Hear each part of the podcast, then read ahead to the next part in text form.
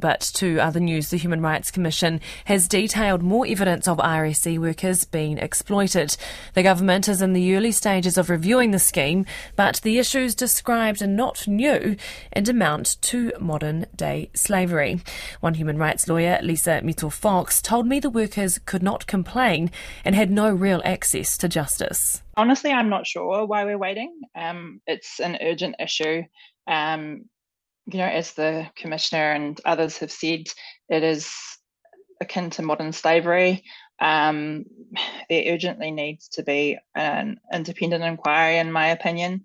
Um, you know, the Ministry for Business, Innovation and Employment appear to be failing to regulate the industry. Um, and what's proposed by the government at the moment is that MBIE review themselves. And I don't think that that's going to cut it.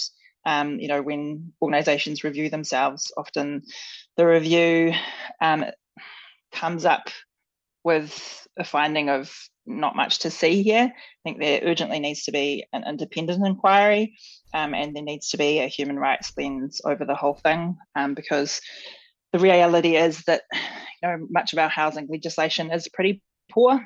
Um, and so when we th- see things like um, workers living in uh, one bedroom with three bunk beds, um, paying $160 a week each with no heater in minus three three degrees. Um, you know, the, the labour inspector might go in and say, "Oh, well, that's all fine," um, but actually, you know, no, no Kiwi would. Um, I say Kiwi, but you know, no one with New Zealand um, citizenship would put up with that, and nor should they have to, um, and nor should these RSE workers. Is this racism? Yeah, absolutely. I'd say it's structural racism. Yeah.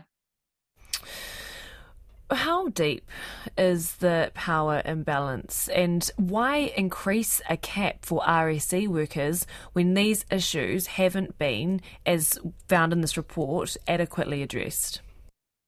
Mm. I mean, the power imbalance is huge. So RSE workers live on the farm um, who they're employed by, or they live uh, sometimes in a kind of camp um, all together. They've got huge control. Their employers are, you know, kind of present all of the time.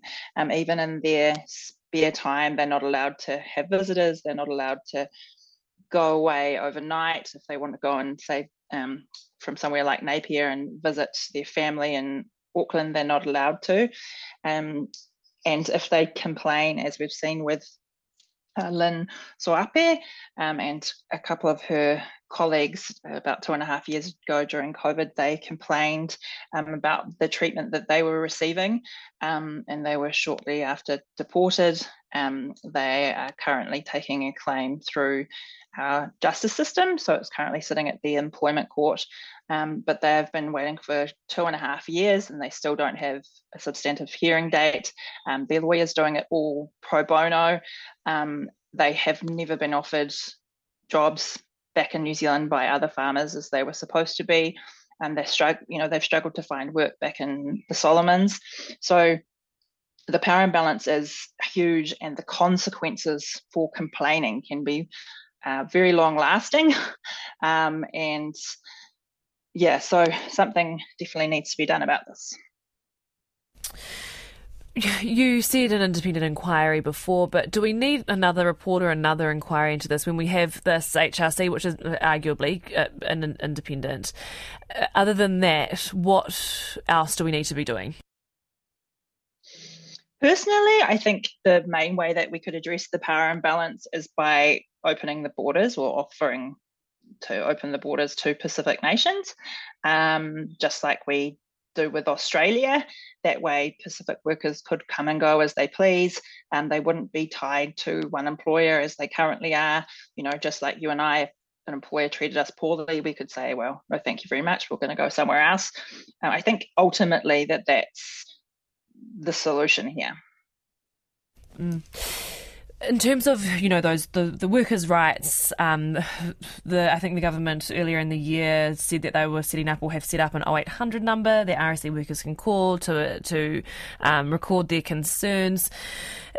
Will do, is that working? Will that work? It's mm, yeah. I mean, um, previously I was traveling around the country meeting with different Pacific communities over um, issues around pay, and certainly we weren't hearing anything that um, people were now all of a sudden calling this 0800 number. I think it's unrealistic to put the onus on these RSE workers to complain. I think the onus needs to be on uh, the government and you know MBIE to regulate and to actually ensure that there is compliance with things like um, spot checks, um, you know, something like a, a, fair pay agreement or an industry agreement for horticulture and viticulture would be good, making sure that the terms and conditions across the industry are standard. Um, and that RSE workers aren't being discriminated against, so um, they'd have the same minimum pay and conditions as Kiwi citizen workers. Um, I think something, you know, structural things like that and moving the onus off of the RSE worker. I think, you know, there's long been an 0800 number for migrant exploitation through MBIE. Um, and yes, sometimes they do get complaints, but I think, you know, the barriers for these RSE workers and actually the potential consequences of complaining just make it unrealistic. Mm-mm we, when we strip this down and then you talk about those those um, you know implementing those recommendations as well as the solutions that you've uh, outlined do you have any faith that they will be implemented or or anything will change? Because what RSE workers have, you know, do is bolster a part of our economy, a very big part of our economy, and any more red tape or barriers or anything more that um, these employers will need to do may be met with a bit of pushback and, and nothing to see here, and let's move on and carry on and, and open and, and get more RSE workers in.